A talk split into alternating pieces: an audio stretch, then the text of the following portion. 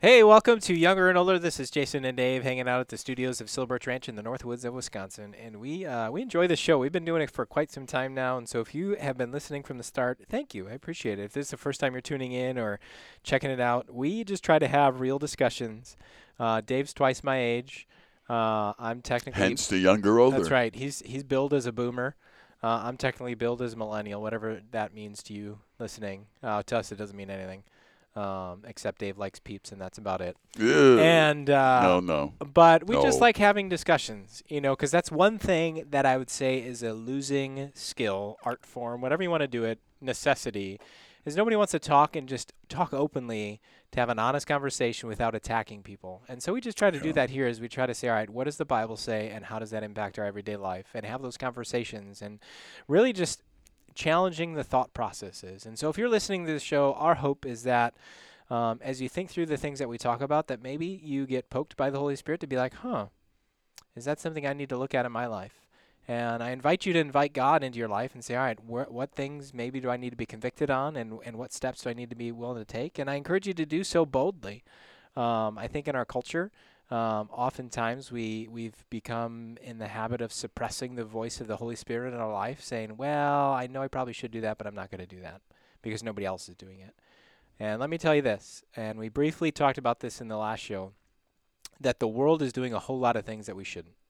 Right. And so at some point, you're going to have to make a decision that you need to look different than the rest of the world, which is a hard choice because you will go against the flow. You'll probably be hated for it. People won't get you.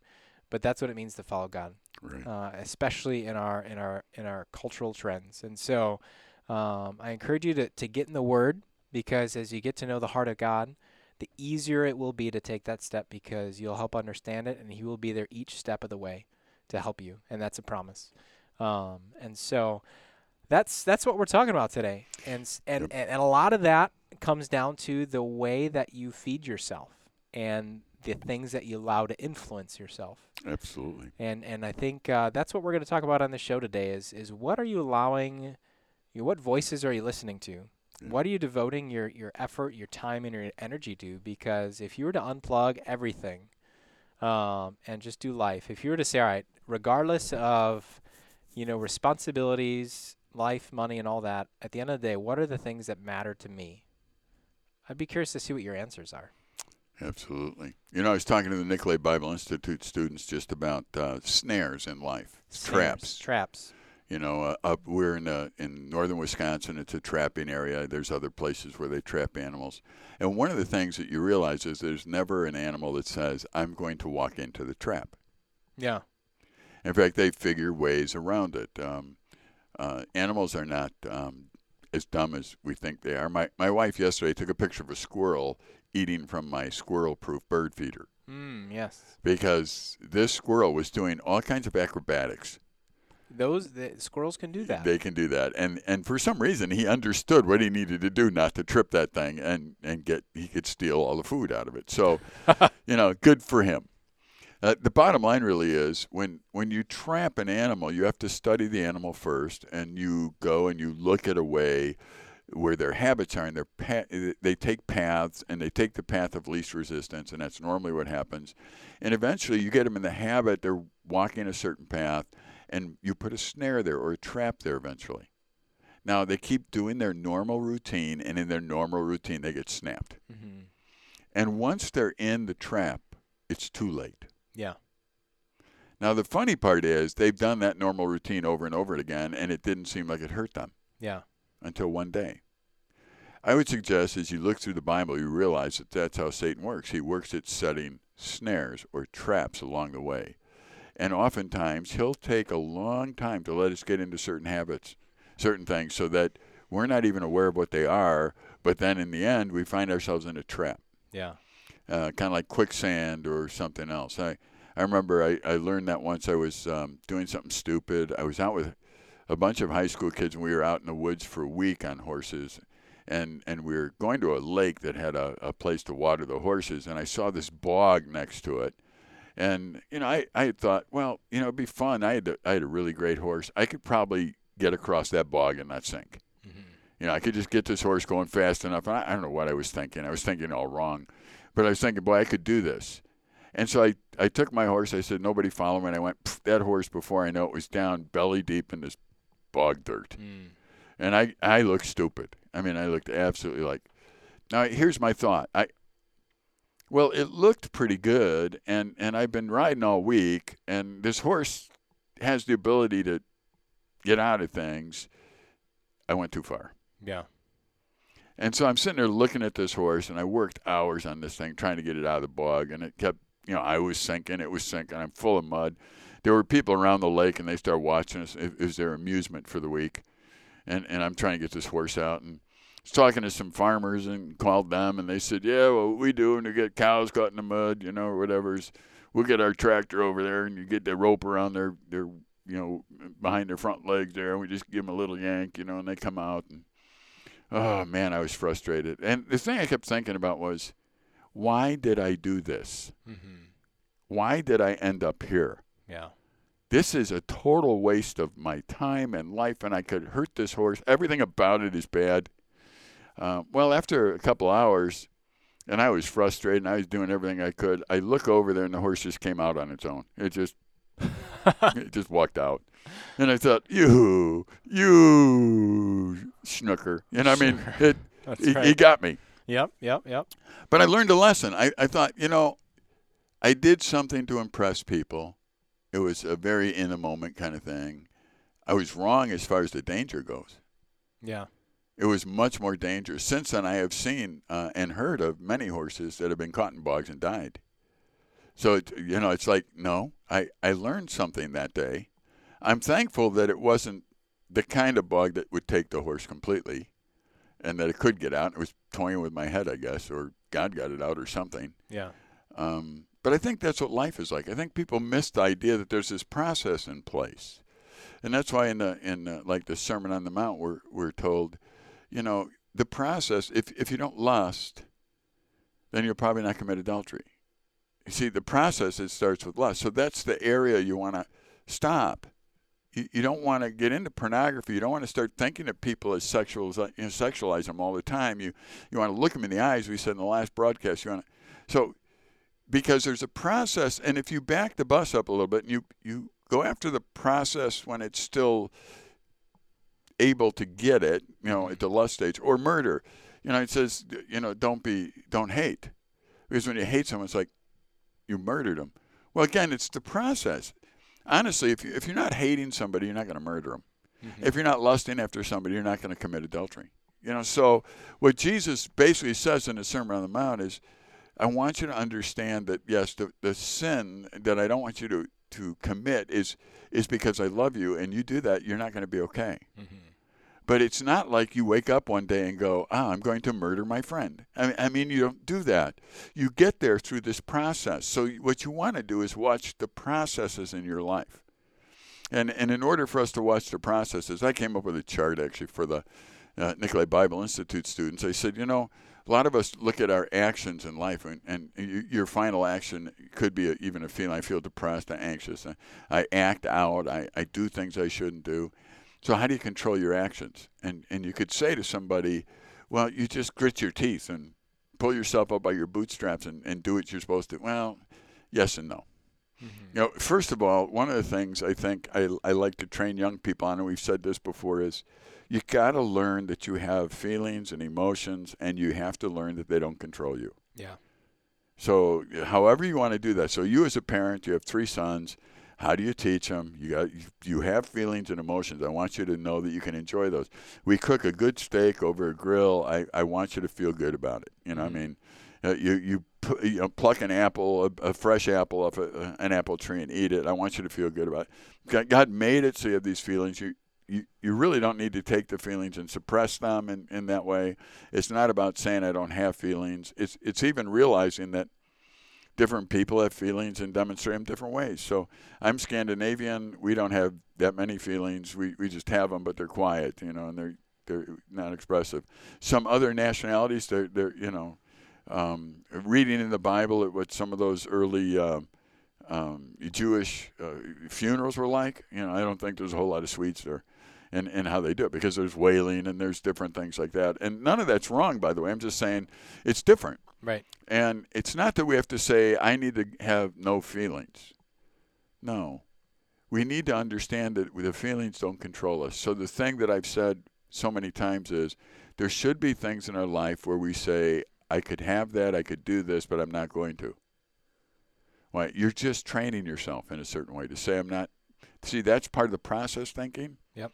So for students, it's I, I ask them, get a candy bar you really like, you really like that. You look at, it, I can't wait to eat it. Look at it, pick it up, smell it, put it down. Say, I'm not going to eat it. It's only a candy bar. I understand if you eat it, you didn't commit a sin. I, I understand that. But what I want you to know is it's okay to really want to eat it, but you don't eat it. Mm-hmm. That, that's all I'm trying to train you in. Yeah. And and so you know, I know your kids are young, but that's what I encourage you to do. Figure out ways where they can say no to themselves, but they understand that the feeling isn't evil. Right. You know, so you could want three desserts in a meal. I mean, I understand that. And you could say, boy, it's good you want that. It really shows you like it, so you get one. Mm-hmm. You know, choose one, not two. Yeah. And uh, or something like that. So I, I encourage all parents that are listening, regardless of the age of your children, how do you teach them that feelings and emotions are not something that are evil, um, but they're not things that control us either. Right. And then when they do get to the side where you notice they're not right, you go, okay, somebody, you know, like your child might say, I hate that person. Okay, let's talk about that. What what does that mean? Why? What does the word hate mean to you? Right. You know, because again, that's that's a, a chance. You said you need you need to be open in communication with your children. Okay, just tell me what you mean, because I doubt you want to go murder the person. I, and you know, if I was a kid, I might say yes, I do. You know, what I mean, right. Right. you know, honestly. Yeah. So so then you have a good discussion about it because it's like, okay, I understand that. One of the funny things is is for us to respond and say, no, you don't really want to do that. And it's like, oh, I do. Mm-hmm. And it's like, okay, let's let's back that one up. Yep. And uh, not be necessarily shocked by it, but let's talk about it. Uh, if your child watches a lot of television movies, I'm telling you, there's a lot of sexualization, there's a lot of violence, Mm-hmm. there's a lot of things. I, I've told our Nicolet Bible students often that um, if there was ever a television program about my wife and my life, no one would watch it. It would be the most boring thing in the world. you know, we care for each other, we read, we play games, we work around the house. This is not something that Hollywood's made out of. Right. You know, I mean, you're not Yeah. gonna you're not gonna film us and say, "Watch this exciting couple." you know. Now, would I change it so that I could be on tele? No. no. Right. No, that's how real life is for people. It isn't really about all the drama you see on television. Yeah. It isn't about all the sexualization you see on television. It isn't about all the violence you see on television. In fact, you, you could watch one half hour television program and see more violence in one half hour than you would see in your whole life Mm. Yeah. for real. Yeah. You know, because that's how they hook you in. But if you're a child watching that, what becomes the norm? Yeah. Our, our nation right now, we have a problem with people shooting other people. Mm-hmm. I forget that, that statistic is alarming, and people can look it up themselves. How many mass shootings we've had since the beginning of the year in 2023? Right. I think it's I think it's almost at least one a day. Wow. I'm not sure what that number is, but but it's a lot. Yeah. So you look at that and go, okay. And then people who who don't understand process, they're trying to legislate righteousness. So they'll come and say, well, let's make sure people don't have guns. You know what? Whether you let people have guns or not is not going to solve the problem of hate that's being demonstrated. There's another problem that leads to that. And and whether they use guns or they use homemade bombs or they use you know, knives or whatever they want to use, um, that that is going to be a problem. So you got to address what they're thinking, not just the final end where a gun is used. Mm-hmm. Um, so when you look at that, you go, okay, we've got that problem. We've got the problem with that we talked about in the last program where young ladies are feeling sexualized and, and people don't really see each other. They they think about using each other. Okay, we got that problem. So how do we how do we go about process thinking? Mm-hmm. Well, we said in the last program, train your kids to look in each other's eyes rather than looking at the rest and checking out the body of somebody, have them look in the eye. We just said now earlier that you should have your children have emotions and feelings and talk about those, but make sure they understand that they're not guided by them. Yeah. And they don't have to get rid of them. Because if you feel like, well, I have to get rid of that bad feeling, well, maybe you don't. Maybe that bad feeling is there because it should be. Right. Right. So, so you don't have to get rid of it with alcohol or drugs or sex. You don't have to get rid of it. Um, you should feel sad. Like I told the students, I feel sad about the abortion push in our country all the time. I, I mean, I'm not going to ever feel happy about that. Mm-hmm. But I don't need to do anything so I don't feel sad. The sadness is going to drive me, uh, you know, to think about it and pray about it and do what I should do about it. Yeah. Um, I want to share a, a, little chart. You can, if you're listening and you can scribble, you can scribble it out. When when people think about their actions again, it, your actions don't just happen in a void. They, they happen because something there's a process that goes on, and eventually you have an action that comes out of it. Uh, and the very first, the very bottom brick of that, if you build a wall, is is the hours of influence. Yep. So if you're watching hours and hours and hours and hours of pornography, you're doing that. Mm-hmm and then uh, you're a high school boy and you're watching hours of pornography, and then you take a girl out on the date. Mm-hmm. What are you thinking? Right. I mean, and, and anyone that's older enough to go, I know what you're thinking. Mm-hmm. Yeah. Or and I've asked parents that because they'll go out and they'll they'll buy their daughter a fancy prom dress that is way too revealing, and then they, they they entrust their daughter to this guy on prom night. And I'm thinking, do you know how many young men are involved in pornography? I mean, do you even know? Mm-hmm. Do you know what they're thinking on that night? Yeah. Oh, uh, the, the boy taking my daughter probably isn't involved in. Hmm. Uh, probably is. Yeah. Do you know the honest truth is I assume that the people that we deal with, I, I don't care, uh, summer camp, whatever it might be, I assume they've been exposed and they're they've been involved in pornography. Mm-hmm. Because that's why girls are feeling over sexualized all the time, is because people are trained to be thinking in those terms, whether we like it or not. So we have to stop that somehow. The hours and hours, the hours that people spend on pornography is affecting how they treat one another. Mm-hmm. So the hours of influence actually create a normal. Yeah. And that's what you have to understand. The next brick is normal. So hours of influence, now there's a normal. And the normal for people is to be sexualized, to be used, to say crass things. Uh, the normal is if I don't get my way, there's violence uh, there's mass shoot. I, that's the normal. So so if I'm watching that hours of influence, regardless, YouTube or whatever you know, um, whatever's popular today that people are you know TikTok, whatever it might be. If if I'm watching hours of that kind of stuff, and people are, yeah, and and and and I think it's private, but I'm watching it. That creates my normal. That normal actually then creates a worldview. Mm-hmm and that's why the the girls that are feeling used sexually and and um, alone and, and that's why they feel that way because they now have a worldview where you know basically I'm good for sexual favors for somebody. Mm-hmm.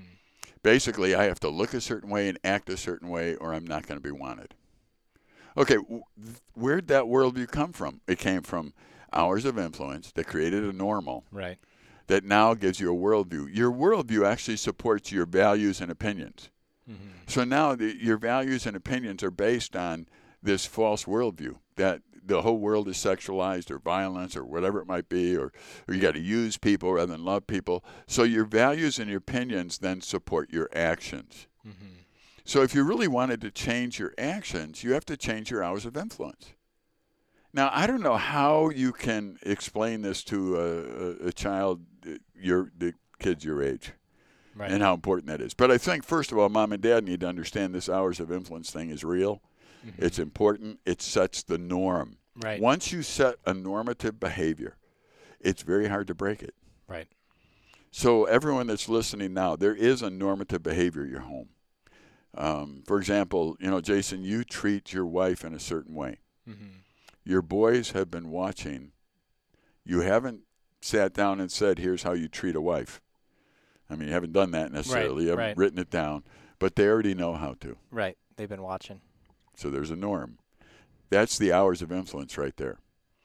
What do families do in the evening? How valuable are children? Do we ignore them and we just watch television? How valuable are they? There's already hours of influence where they watch mom and dad and they see what mom and dad do and how important they are to them. Mm-hmm. Okay, there's already a normative there. If you're 10 years old, you've already had 10 years of, of hours of influence, and, and you've absorbed that. Um, likewise, you know, years ago, I, I even asked a, a group of young people if they ever heard their dad say, I'm sorry, I did something wrong. Mm-hmm. At that particular point in that group, nobody ever heard their dad say that. No.